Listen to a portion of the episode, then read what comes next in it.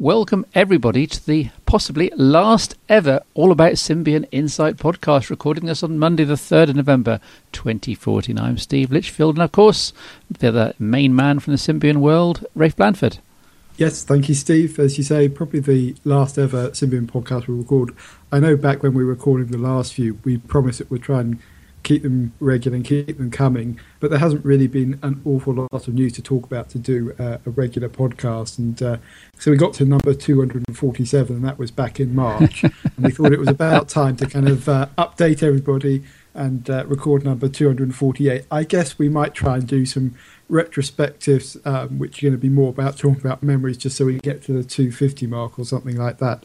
Uh, but actually, if you look back through our our naming convention. We actually changed it a, a, while back, and there were some before that. So actually stuck somewhere, I think, in the mid 280s or something like that. And of course, we have been recording the weekly, uh, weekly or so, I should say, all about Windows Phone podcast, where Symbian comes up a surprising amount. Probably, uh, well, it's not such a surprise when you got two Symbian stalwarts recording that. We sort of uh, tend to remark Symbian used to do that, or it was the Pioneer or like that. But we wanted to do kind of a, a Symbian focused podcast just to round up.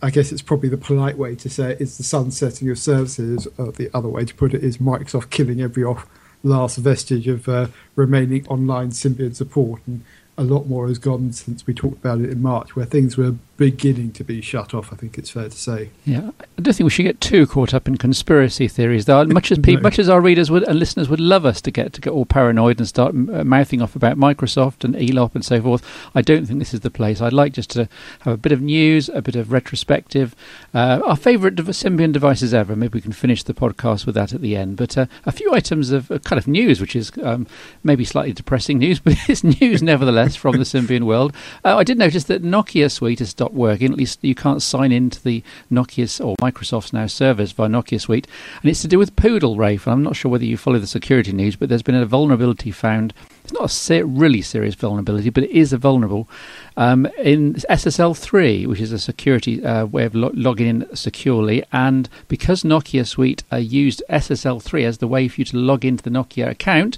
um, they've disabled it, which means that you can't now log in.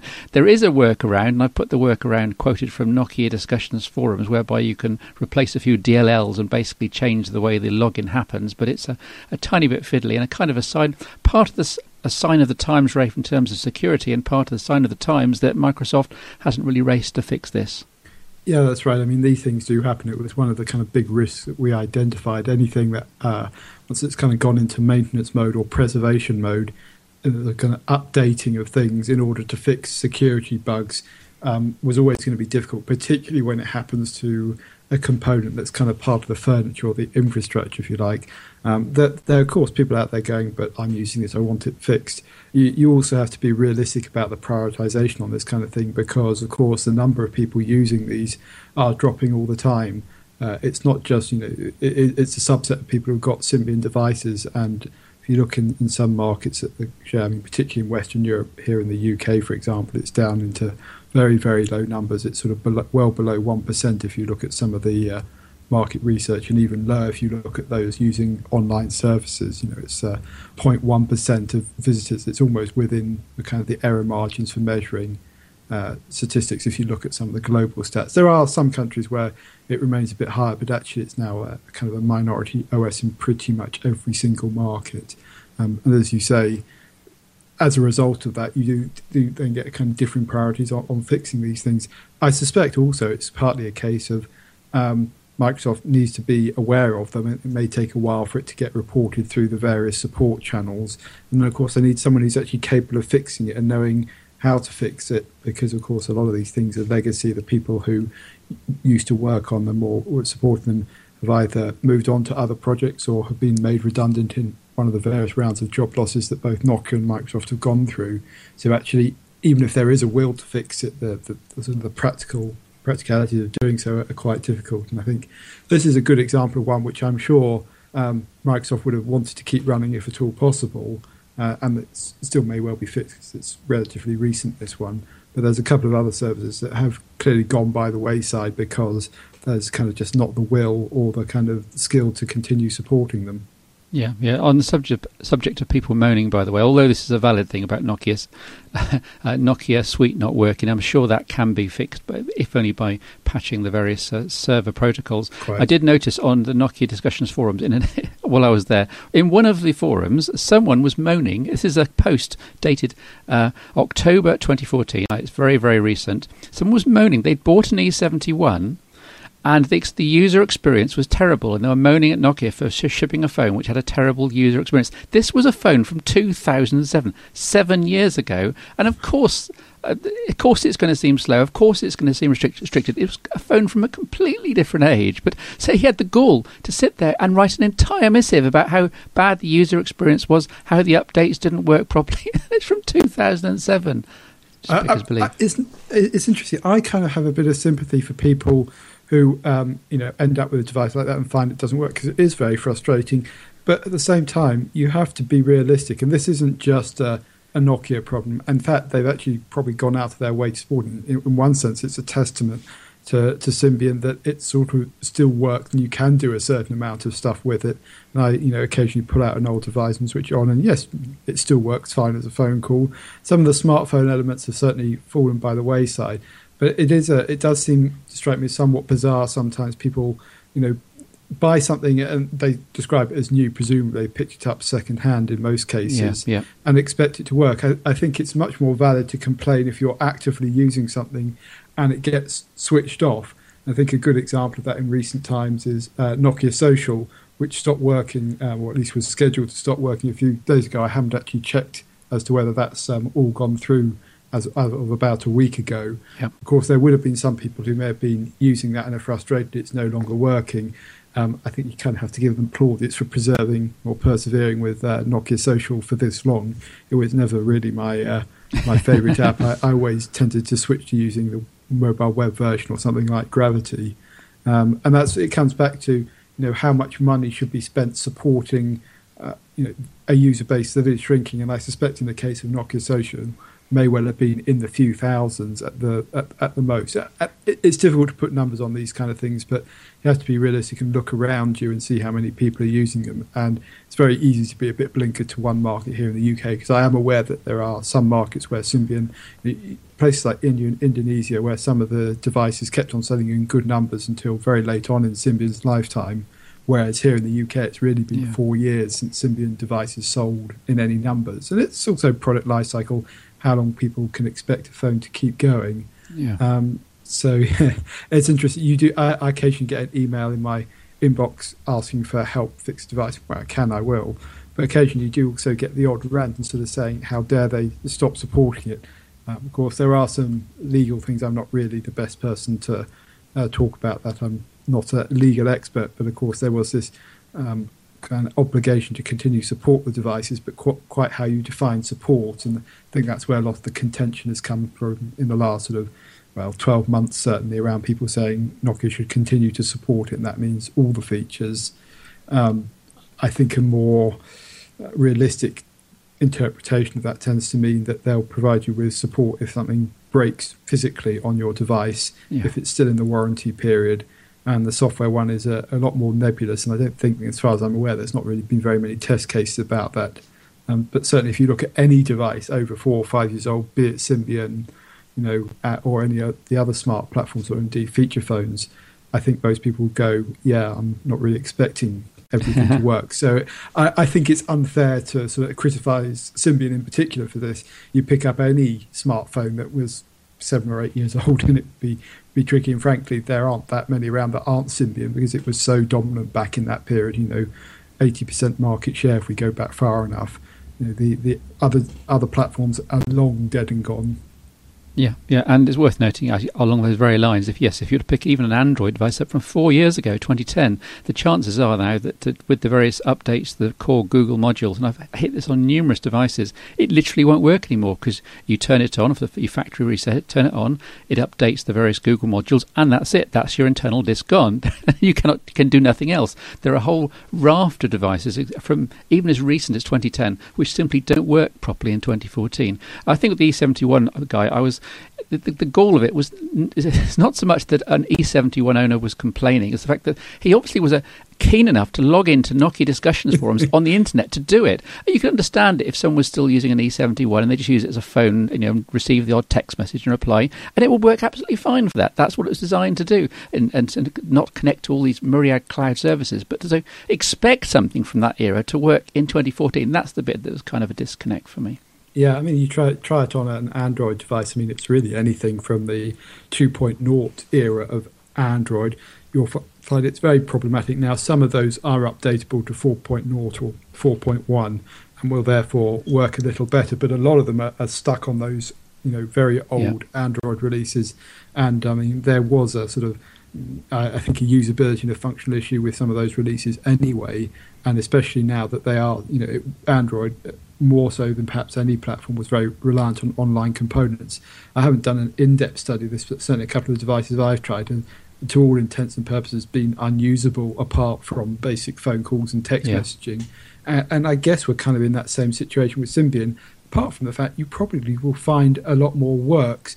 That's really um, to do with the way that Symbian was kind of set up. Its ethos. Uh, I think Steve, you always described it as a OS from the offline age, yeah. uh, where the emphasis I always said was on the phone and not really on the smart. And the smart was kind of the added stuff that you side loaded apps on. And later in its life, it kind of got more of that, but it always felt like a bit of a, a bolt on to the approach rather than now, where I think you'd say the, the, the phone is almost secondary to the smart bit in all the modern um, smartphone operating platforms.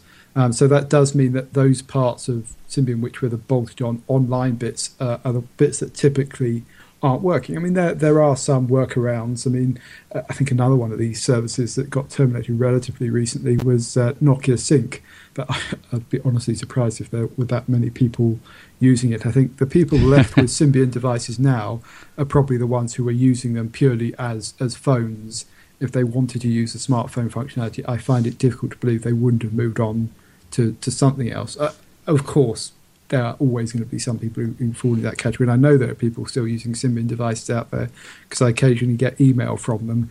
But I'm talking about the kind of the, the bigger numbers of people.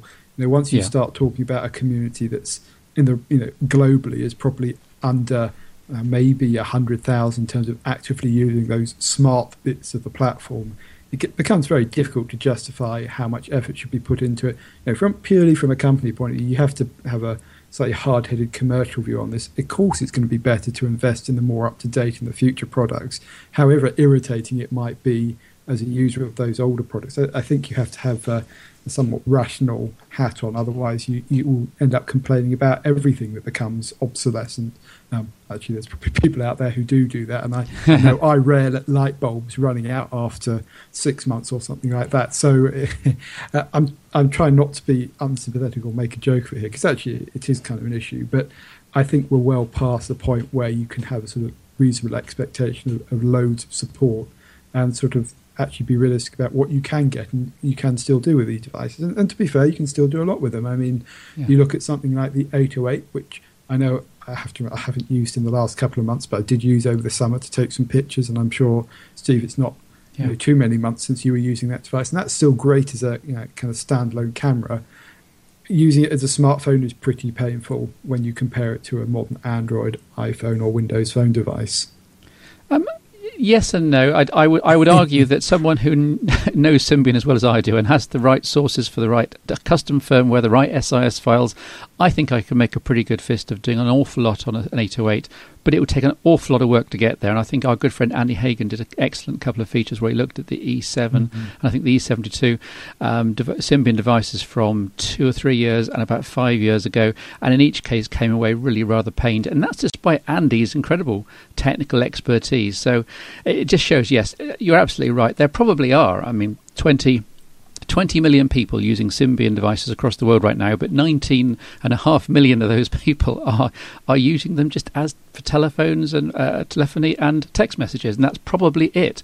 And then yes, there are a few hardcore enthusiasts, including the people listening to this podcast, probably using custom firmware and you know, like me, having fun geeking out and trying to make a go of it. But uh, I would agree that uh, it is slightly painful in today in today's age, and there's an awful lot of work goes into it. Um, just on the subject of Nokia Social we're stopping working, um, of course, when Nokia Social came in, it was designed to integrate multiple social networks. And this was a time from, I don't know, MySpace as well, and all the other. The, the, the Nokia had this vision that there'd be five or six main social networks, and their one tool would integrate them all. But of course, as it turned out, most of the other networks died a death, and what we're left with basically Twitter and Facebook. And let's leave Google Plus to one side. But of course, now that Nokia Social stopped working, and it never worked particularly well in the first place, people can still go back to the Facebook quote client, which uh, I believe still works for, for, for Nokia and Symbian. And so that on most Symbian phones, there should be a Facebook icon, and they just go in via that. And let's face it, the people, the sort of people who are likely to miss Nokia Social are exactly the sort of people who will be Facebook users, so they should actually be sorted. Yeah, or, or they can use kind of a, a mobile web equivalent. Yeah. So, you know, I, I, think some of these things, you know, complaining that they've disappeared, again, it's about being rational about what you can use your phone to do and, and be realistic. And I mean, we should probably be, it's fair enough to say that a lot of the Symbian devices, you know, became second hand or third hand or even fourth hand devices as they pass through different owners. And I'm sure there's still people using it from that point of view. To be realistic, not everyone can uh, afford to upgrade their phone, you know, willy nilly every sort of couple of years. Sometimes they will have a device that's five years old, and particularly if you look at the last generation of Symbian devices, I can understand some of those still being in use, or you know, it's doing a perfectly sufficient job, and people don't particularly want to upgrade. I mean, it, it may shock you to learn this, Steve, but not everybody is obsessed by smartphones and wanting the latest and greatest. Um, I'm sure there's going to be someone popping up saying yes, especially if you're a Symbian device owner, uh, which is probably a little unkind. But it, it, it is actually an important point. Um, we talk about these things going away, and Nokia Sync is another one of them. Um, I think, and actually, you can use alternative mechanisms to get it working. And if you're willing to put a bit of effort into it, and if you're like Andy in, in researching those things, you can find out that you can still do an awful lot with these devices. And so I think declaring the smart bit of them dead altogether is actually probably a step too far. You just have to be realistic that some things uh, have stopped working. I mean, I think Skype is another example of an app that they've stopped the maintenance on that, and presumably the infrastructure that supported that on the back end has been shut down. So that stopped yeah. working. Yeah. But you, there are other VoIP apps that, in theory, that you can use of course, it still works just fine as a telephone. And actually, a lot of the E series devices and some of the other Symbian devices had kind of VoIP functionality built into them. And if you go and look for the settings and go to some of the providers who provide the full SIP settings and the full SIP stack, you'll actually be able to use those with the device. And actually, it's more sophisticated and more integrated into the calling functionality than most smartphones on the market today. And so, actually, those Symbian devices are actually, in some ways, still more sophisticated as uh, SIP phones or SIP mobile devices than a lot of what we have available um, right up until the present day. And you can do some of it on Android, particularly if you install third party apps, but uh, none of it is, is, quite to the level of Symbian in terms of the provisioning and all the uh, automatic over the air configuration. And that, that does assume your SIP provider or your VoIP provider supports it. Um, but just to, just to show that there is often a, a double edged sword to these kind of it's dropped this, but it still does this. Yeah, yeah. Um, one bit of good news is that um, oh, I know we Nokia, stroke Microsoft have uh, stroke here, I guess, have dropped support for uh, new offline maps for for Nokia Maps, but the the HERE Transit or Nokia Public Transport on Symbian, if you like, uh, still has support, and in fact, um, that that's been updated at the service side, and I didn't put a cross-platform flow in that uh, public transport on Symbian now acquires the essentially the full UK rail network, and in many other countries there are similar additions. So, although we're not getting up to date updated road maps, Rafe, we are getting updated rail maps, which is good news. Well, there you go. It's actually great news. It's interesting that that's the kind of uh, architecture decisions. I mean, on the the maps, the reason for that is the mapping format of, of the map data changed. And obviously, that wasn't then backported to the Symbian apps, and so there was no longer a reason to support that. But uh, HERE Transit was updated relatively late in the day on the Symbian devices, and with one of those last updates, it kind of supported the new over-the-air updates of essentially it's saying these transport services available in these cities, and then it just sort of can download the data in a standard format, which it shares obviously across multiple platforms. And HERE Transit, it, it's more a happenstance of timing than any particular deliberate decision to support it. But obviously good news if you are using them. And actually, it's one of those functions which I would argue is um, really valuable from a mobile device. If it stops working, you'll then have to go back to, I guess, using the mobile website of National Rail or uh, TfL or whoever it happens to be. But while it works, you can enjoy actually a pretty sophisticated public transport routing um, app. Indeed, indeed. Um, also, I wanted to give a shout out to David Wood, one of our best friends in the uh, Symbian world since, uh, well, 20 years ago now, since the early days of Psion. Um, and he's been threatening to write up the entire saga of Symbian, right from the early earliest ideas through implementation, all the internal politics and the comings and the goings and the pros and cons, the ups and downs. And he's written it all, and it's called Smartphones and Beyond.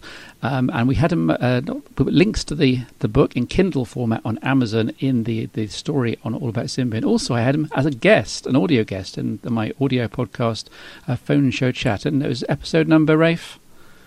259, I believe, Steve. There we are. So he was a, a really excellent guest. If, you, are interested to, interested to hear what David had to say about the, the internals and the goings on behind the scenes of Symbian, then do please listen to that and then go and buy his book. It's a big read. I don't know how far you got with it, Rafe. Um, I'm still only about halfway through, and I've been at it now for about six weeks. It's it's it's it's interesting, but it's also heavy. It's not something you want to sit down and, and read in a 40 hour epic marathon. No, I mean I've dipped in and out of it, and actually, it's probably worth pointing out that in terms of the content, there's inclusion of quite a few uh, documents, blog posts, uh, news stories, and, and press in between bits of commentary. And so, depending on how you choose to read it, you can actually get through it quicker. But uh, yes, it would definitely be a doorstopper of a book if it was coming in a, a printed format. But what's so interesting about this is there is a lot of history in the Symbian that I don't think people will be very well aware of unless they worked in the industry or worked for Symbian itself.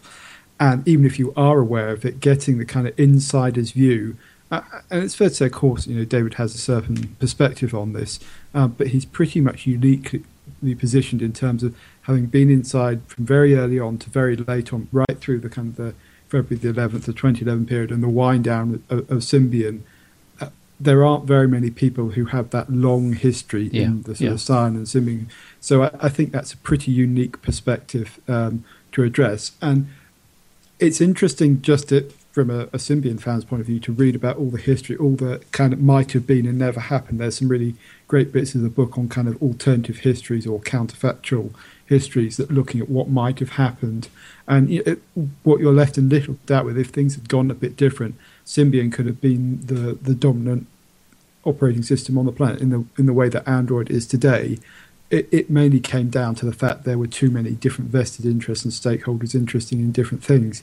But it doesn't half make you wonder about what might have been, and indeed, Symbian could have been in many more places than just mobile phones, and it makes you wonder what would have happened else with obviously things like the Internet of Things and then you know, tens of billions of connected devices coming in the future. It, it wasn't to be, but in, in, equally, I think it's interesting read for those who are just interested in technology and the way that decisions get made in big technology companies, particularly around um, big technical architectures, open standards, uh, platforms when there's lots of people playing. It's something we're going to see a lot more of in the future because the need for uh, these big consumer electronics or technology companies to work together to create standards is only going to become uh, a bigger part of kind of the technology cycle. As I say, it's not. It's been about mobile phones and it kind of stands around that. But if you think that consumer electronics is a growing area still, and we've you know whatever two billion smartphones plus now, in the next couple of decades we're going to see that expand again when we have you know smart home, smart car, smart everything else. You know that's the idea of an Internet of Things and sensors everywhere. Um, you, know, you talk hear people talk about 50 billion devices by 2020, for example.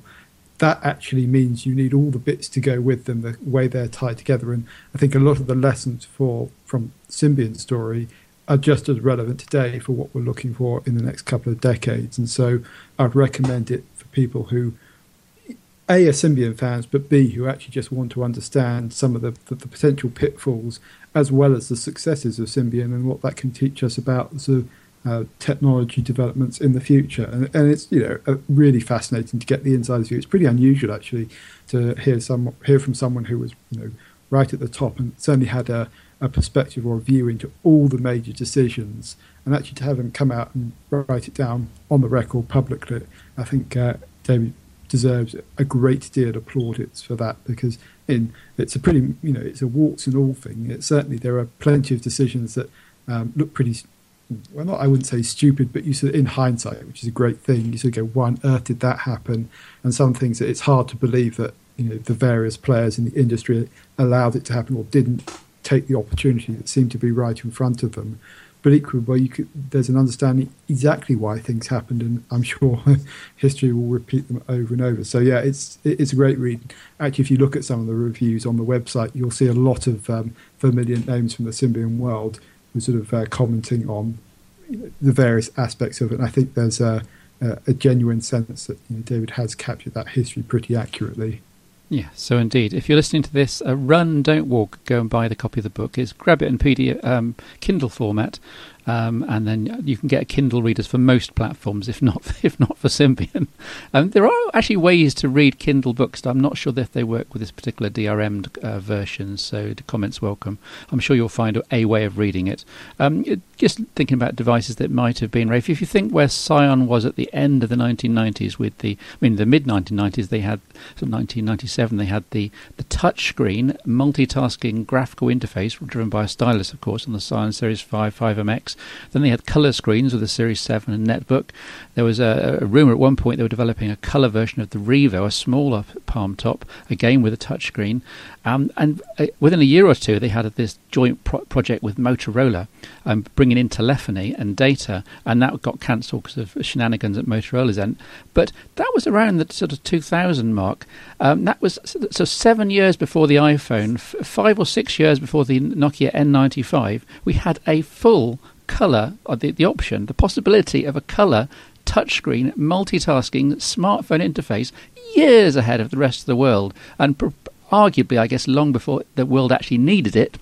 but it was there, and it was so far ahead of its time, and yet uh, so so so much time was lost over the next decade. Yeah, I, I think that's in hindsight the history of, of Symbian, and actually to a certain extent, you can also parallel this with some of what happened to Nokia um, quite unbelievable level of insight and intelligence about the way things were going. As you say, you know, you talk about all those developments, uh, the way that Psion and some of the leaders there saw what was going to happen next. You know, they made exactly the right bet. They made the right moves. It didn't come off, and I think probably the lessons from smartphones and beyond is about the complexity of software projects and sort of big software development in general, but also the kind of the human impact where there are humans that make the decisions and, and that's you know in some ways the biggest biggest failure point but yes i mean i, I think it's that aside it's quite possible to get teary-eyed about the, the past um, you know with regard to Psion and i mean if you look at where some uh, andrew orlowski writing on the register has written very effectively about this as well some of the kind of the the, the diaspora from Psion as well with people who went off and founded TomTom, and actually something very similar has happened to that company in some ways. You know, the personal navigation device market, you know, those GPS units that used to sit in cars' dashboards, yeah. you know, that's risen and fallen over a similar period to, to Symbian in many ways, and obviously that's all been integrated into the phone to a certain extent, head units in cars as well.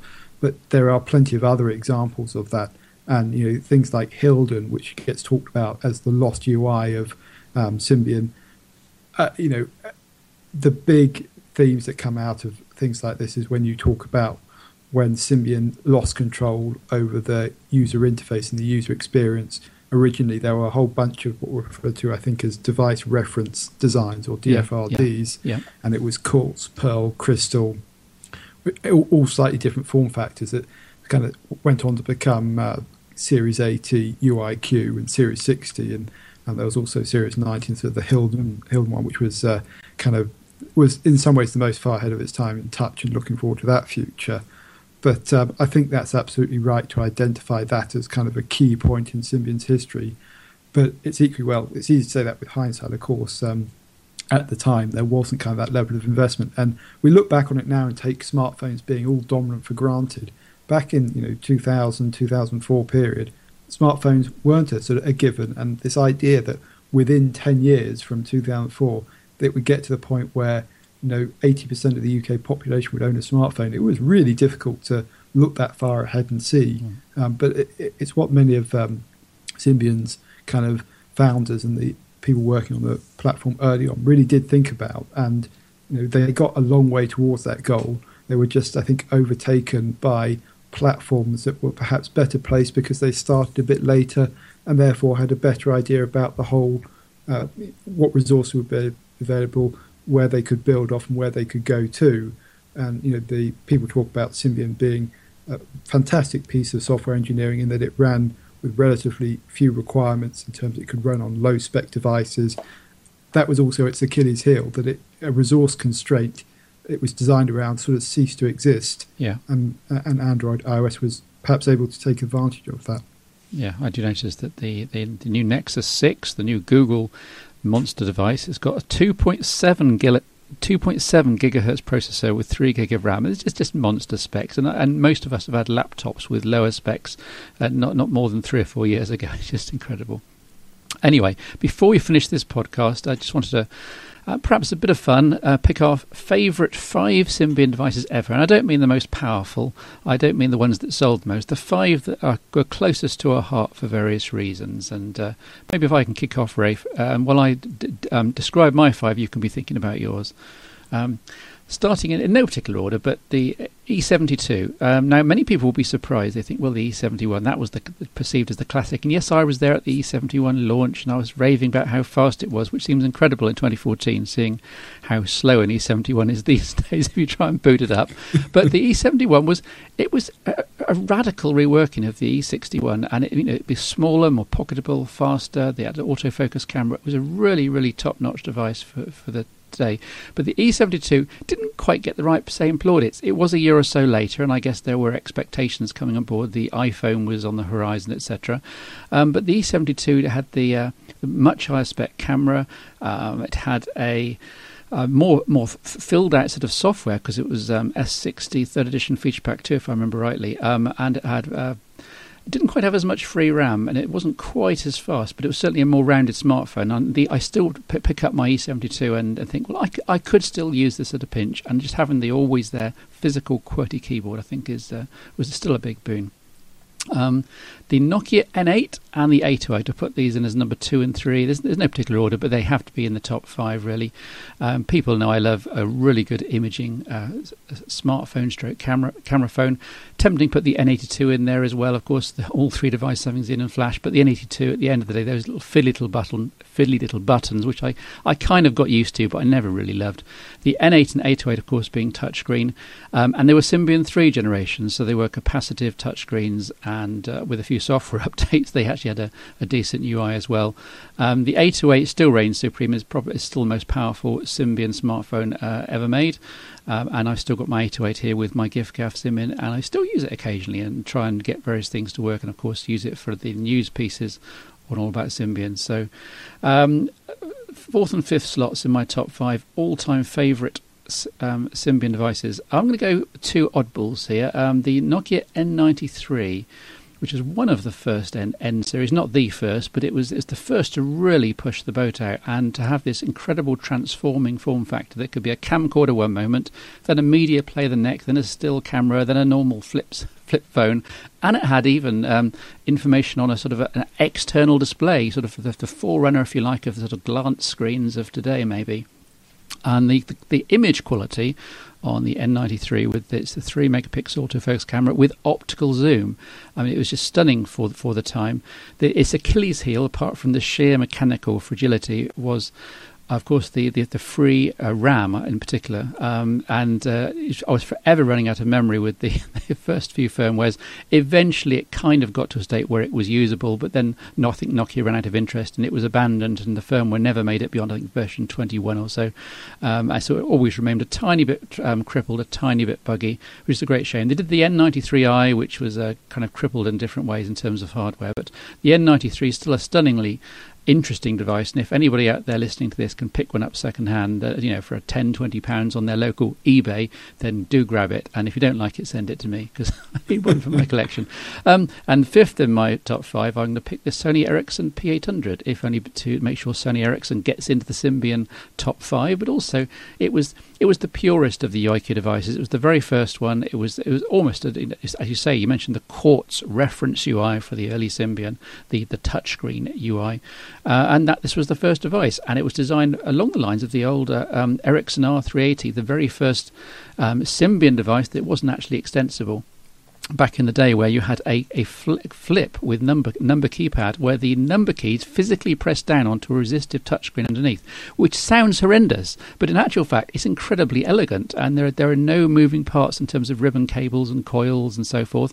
And you could actually take off the number keypad and replace the, the, the hinge with a sort of a, a, flat template panel, and that left you with a full touchscreen communicator. And this was sort of is it 2004, 2005 ish, Rafe, which is very early for the for, for the day. And I think the P800 almost was a glimpse of the future. Yes, I, I thought I was going to try and do five different devices to Steve just to keep the mix it's kind of a sign that there are so many Symbian devices that I can do that without too much difficulty. But they say you never forget your first love, and the P800 was my first ever Symbian device. And so I've got to put it on my list. And, and I do think it was incredibly far sighted in, yeah. in many ways. I mean, it was kind of the the forerunner of all those touch devices, but also the way it it kind of, it, I, I, guess at the time it was marrying the PDA with the phone more so than uh, Series 60, which was things like the 7650 and the 3650 attempted to do. But it, it's the one that feels most like a, a modern smartphone. Yeah. And yes, you go back and use it, and it it's very clearly shows its age. But you can see a lot of the kind of things that are in there. You know, things like the browser was there. Admittedly, it was kind of over a GPRS connection or, or even over a, dial-up connection. I mean, that's that's how far we're going back. But actually, you know, quite a big screen. The idea that you'd be running applications full screen, the sort of idea of uh, a full OS that you could switch between different tasks, and have to give a shout out, I guess, to the jog dial as well. And actually, it was a forerunner in terms of uh, using interesting colours and plastics, and not yeah. just being a a very boring object to look at. It was really attractive. I mean, it was almost a shame to my mind when Sony Ericsson kind of rode back from that with some of the later P series devices. But I liked a lot of them. I mean, I had the uh, P900, the P910, the P1i, the M600i, all various uh, UIQ devices, all of which kind of have a soft spot. Um, I also had the Motorola A920 as my first ever 3G device and that was on three in the UK back when 3G was actually pretty slow. Yeah. Um, but again, it was kind of a, a, forerunner of what was to come. But so the P800 is my first device. Again, because it was my first Series 60 device, I have a soft spot for the 3650, despite the round dial keypad. Um, you know, yes, it was sort of four megabytes of space, and you kind of shudder to think about it now, the relative simplicity of it. But at the same time, actually, I could see that the P800 was going to be kind of a top end device. It, it, was difficult to see how that would become mass market. I clearly wasn't looking far enough ahead. But you looked at the 3650 and you could see, yes, ordinary people would buy this over and above a feature phone, ignoring the price because it was expensive at the time. I can see the extra utility that this brings and the idea of you know third party apps extending things. Well, it was still a very good uh, phone. And whatever you think about the Series 60 subsequently, the ease of use of that UI, which matched what you got on, on Series 40 in terms of the way things worked, uh, there was a lot to be said for that. So that would be my okay. second device. It then becomes a lot harder to think about which devices I like. I, I kind of want to give a mention to Sendo, again, partly so we don't have all oh, yes. Nokia devices here, because it was a British smartphone company that um, I think it's fair to say it had its problems with Microsoft when it was doing Windows mobile devices, and then came into the Symbian world and released the Sendo X, which was a pretty competent Series 60 device. I think of all of the kind of non Nokia Series 60 devices, of which there was many things like the uh, Panasonic X700 and 800, I think it was, yeah, the Siemens yeah. SX1, various uh, Samsung devices of which I'd probably pick out the i450 with its uh, scroll wheel being my favourite. But the Sendo X stands out to me as the one that was kind of the most forward thinking. And actually, the X2, which you got to see at, um, I think it was called 3GSM rather than MWC there, um, and it was out on a boat in the harbour and it was all very glamorous and saw that device and it never made it to the market because uh, Sendo subsequently went bust. But that was a pretty nice device as well. Um, and so, as I say, Sendo X is my uh, third device. I think I'd then have to pick out the Nokia N95, and I would go for the 8 gigabyte variant in particular Yeah. as my, my fourth device. And that came out at the same time as the iPhone, and it was really representative of the peak of the Symbian way of doing things in terms of the non-touch device, the you know two-way slide, the multimedia communicator, as Nokia talked about it. But it really was a very sophisticated device, and it's hard to imagine it now. But uh, at the time, it was way, way ahead of its time, integrating a five megapixel camera that produced really good shots for the time. It had an integrated GPS now. Some of the software wasn't quite finished. It took a while to come onto the market, and uh, Smart2Go, as Nokia Maps was Yeah, then based on, wasn't really nearly as good as it got later on. But in terms of that converged smartphone, that was the peak of that. And and in some ways, that hasn't been an awful lot of development hardware terms since then, apart from the move to bigger touchscreen devices. Everything else in terms of sensors, you know, the N95 had the accelerometer. People will remember the lightsaber application, for example. Um, it had the GPS. It had the you know the high resolution, high quality camera. It had the front facing camera. You know, it had uh, 3G. All of those kind of bits combined into it. A very sophisticated device. And you know, I think um, if the iPhone hadn't been announced, it's it's interesting to speculate what might have happened, what would have come next. And uh, the N95, I think, is a beloved device of many, many Yeah. people. So it has to be on my list. I could have then picked out one of the more modern devices, as Steve did, like the N8 or the 808. But one that I actually personally really liked in terms of a bit of design was the C7. It sort of then later got updated as the uh, Nokia 701 as well. But the C7 was one of the last of the kind of smaller smartphones that felt like it was phone sized. It wasn't particularly big. I can't remember the exact screen dimensions. Three to say it was point five, same like as the N8, wasn't it? three and a half inches, Yeah. but it was a, quite a bit slimmer than the N8, and it was a Yeah. rounded back. It fitted very comfortably into the hat. And there were some really clever design touches, like a microphone hidden in the kind of the battery catch, which meant it was good at noise cancellation. So it was crystal clear on phone calls. The aerial engineering was really well done. It had a breathing light that sat there pulsing when you had an alert for messages. Something I'd actually really like to see come back. And in fact, is we're kind of getting back on the latest version of the Microsoft um, Qi wireless charger. I think it's the DT903, which sits there with a kind of a breathing light, which I guess can trace its descent back to the C7. So that was that's kind of my fifth device and my, my choice. I mean, it's a very personal selection there, and you'd probably ask me in a week's time, and I'd come up with five different devices. But but what's really interesting from that is the great variety of device and form factors. And I'm going to cheat and have a sixth device So I. because I want to you. give a give a give a mention to the communicator oh, line. Oh, same as me. You go first, though. So, so I'm, I'm going to pick out the 9500 because that was the device that I spent the most time with.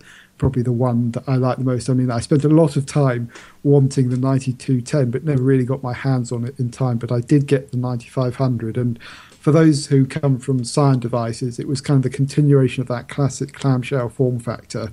And there were uh, lots of things that didn't work terribly well. And Series 80 was sometimes a bit the poor stepchild of Series 60 in terms of apps getting released for it. But again, a long way ahead of its time. And I, I think in some ways you could see the 9500 as the direct ancestor of the kind of the what I think are referred generally as post PC devices, as in what tablets, particularly when they're attached to keyboards or the transformer device, have become. We're talking about a different scale, but it's about what they were used for in the mindset that they came with. And it was kind of the idea that you could do your computing on the move, kind of a laptop replacement. It wasn't really, but it really set off that whole trend for me. And it, you know, really some iconic devices there. You know, if you go back Yeah. to the GEOS devices, uh, the pre-Symbian device, but obviously the Symbian ki- kings of the communicators and the E90. So I, it's cheating to have a sixth device, but I think Steve, you're going to pick out one as well, aren't you? Well, I'm actually going to take a cue from your book and, and try to do something different. I was going to go for the E90, um, but as you just mentioned, the, the, its predecessor, the 9500, I'm going to switch and, and choose the uh, Nokia 7710, which almost no one out there has probably ever seen, let alone got one. But I, I, I believe I've got yours in my cupboard, and I must get it out again. Essentially, from 2005, this is a full two years before the iPhone popularised the idea of a full face touchscreen smartphone. I guess you could argue that things like the Windows mobile devices. The PDAs, which then had telephony grafted in, were also there in the, in the mix. But uh, certainly in the Symbian world, kind of I, as we said earlier, taking the, the touchscreen roots of Symbian and doing something with it, and you mentioned the Hildon interface, and the Nokia 7710 ran uh, Series 90, um, which is kind of, as you say, part, all part of that, that software empire. 2005 had a, a really large um, touchscreen, resistive, but then hey, it was 2005, and um, with a full GUI. And I've, I did boot it up about a year ago, Rafe, and it still works. And you can still browse around, you can still start applications, and you can still go online. So again, there's so many devices we've mentioned over the last uh, 20 minutes or so, which are really ahead of their time. And that if there's any one sadness in looking back at Symbian, apart from you know we've mentioned um, from David's book all the things that that might have been. If there's any one sadness, is it the fact that, that, that most people in the tech media in the, the wider world didn't really recognize um, the, the, highlights of Symbian, some of the devices that came out, some of the, some of the real achievements at the time. And even looking back now, history gets written by the victors, and people perceive Android and iOS as the victors. And if it wasn't for David, and perhaps they're all about Symbian writings, then the history of Symbian wouldn't actually be written at all. Yeah, I, I think that's right. And the 7110 and the, it was the 7700, which was kind of the prototype version of it. Uh, I think if you had to pick out one as being ahead of its time and far sighted, that's it. A lot of the conventions that you see in there, both in UI terms, but in what it was expected to do, yes, granted, it's dated, but very recognizable as the kind of uh, a cross between the smartphones and the tablets of today and when you think about where that came from, it's a pretty incredible achievement, and it's a real shame that it didn't get taken further forward. I mean, the reason for that really was because that Nokia quite rightly saw that there was at the time more volume in the kind of the mass market Series 60 type devices. Um, I, I, think you know if Series 60 was ahead of its time, the Series 90 and the 7110 was even further ahead of its time and reflects where we are kind of now, and perhaps even holds some some lessons yeah. for the future as well in that it started to think about some cross-device stuff and you know certainly the communicator as well in terms of add-on accessories. Obviously, you can read too much into that kind of thing, um, but you know, I, I, think you're absolutely right about the history. And one of the things that really irritates me when people talk about smartphone history, it, it's as if it begin, began with the iPhone and all of the current operating systems and some of the ones that are now dead and gone owe an enormous debt to, to Symbian. And I think people don't recognize how much it did to establish the idea of smartphones as the personal computer of today. And, and that's really what smartphones have become. It's, you know, the PC that everyone has in their pocket all the time. And that vision was originally espoused by Symbian and those Symbian devices. And a lot of the technology we take for granted, you know, the idea of convergence, having lots of different bits of hardware in your smartphone, that comes from Symbian. The idea of sensors, those again come from Symbian devices or Nokia Research Labs in particular. The idea of kind of installable applications. Obviously, that predated Symbian, but there were some of the things like the App Store. If you look at things like Nokia Download, yeah. that were arguably, you know, a lot of the pieces were in place. Um, you can also look at some of the content provision there were various Nokia services that would download videos and audio overnight, and the integration of streaming TV and video, the idea of location being a really important context point, all can be traced back to the, the Symbian days. And I think you have to be somewhat careful there because it wasn't necessarily just Symbian, it was the fact that Nokia tried to build these things on top of the Symbian platform, and Symbian devices were what we use for prototypes and to deliver it. Um, and uh, uh, it, it's wrong to say there's been no innovation now, but a lot of those early things didn't originate with the iPhone. They didn't originate with Android. They they came from the Symbian world, and of course, the Symbian devices stood on top of devices that came before that. You know, the Psion OS EPOC being a particularly good example of that. But even that, you know, it all draws on early computing history. But when you tell the story of the smartphone, I think you absolutely have to say that Symbian was the originating platform from which all others are descended in one way or another, it, both in terms of the concept and some things it espoused, some of the design principles, um, some of the things that it tried to do, but more than anything else, the vision that was espoused by Symbian and Nokia has, has been monumentally important. And uh, when you think that the smartphones of today are, are taking you know, the idea of computing into places that it never would have reached. You know, this is the difference between two billion smartphones versus 1.1 billion PCs or something like that. I think its importance really can't be underestimated. So it is very frustrating to see it sort of relegated to a footnote because uh, it, it's really a disservice to and all the work that went into it. And those people that worked on it, I think, can be very proud of the legacy that it, it, it's left behind. And uh, you know, everything builds on top of everything else.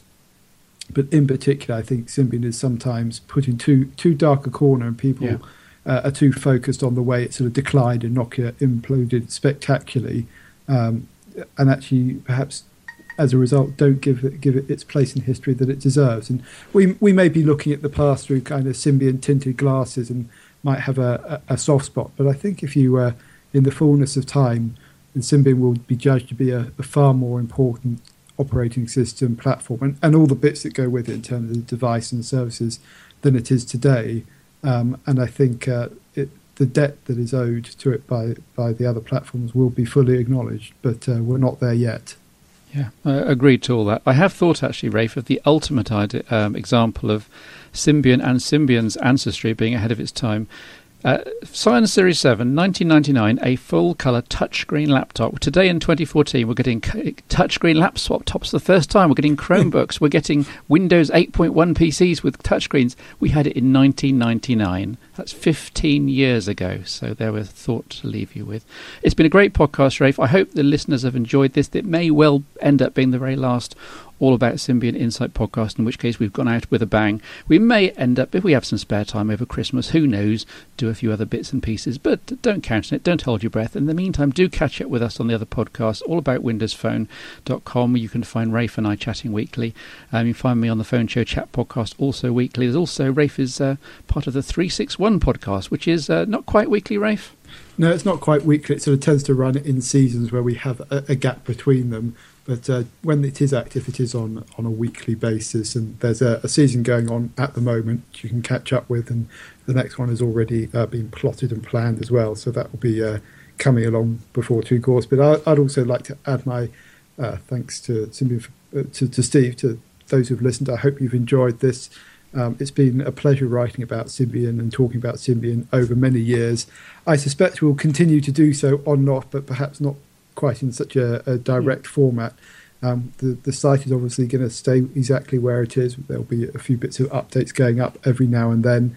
And, and if this is the last ever All About Symbian podcast, I just want to say thank you to everyone who's listened to it over the years and given us lots of great feedback. It's always been a, a pleasure to record it. And I want to say a special thank you to Steve, who's uh, stuck with me through more than two, 250 podcasts recording the All About Symbian insight, and it's been a, a, real pleasure to have someone on the other end of the line who's been so knowledgeable and so wise about the uh, Symbian ecosystem and mobile devices in general. So, a big thank you to you as well, Steve. Uh, and also uh, a name check, of course, for David Gilson and Ewan Spence and a few others Absolutely. over the years who have documented many articles and, of course, have appeared on many podcasts as well. So it's been a team effort all round. Thank you very much for listening to this special Insight podcast. Uh, I'll say goodbye, and then Rafe can do the very final ever goodbye, perhaps. Oh, boo hoo, sob. Well, as I say, thanks everybody for listening and to contributing. We will, of course, be maintaining the site and there will be a few more bits of content. Look at us for sort of reminiscing about Symbian on other podcasts and elsewhere. But it only remains for me to say goodbye, so long, and thank you very much.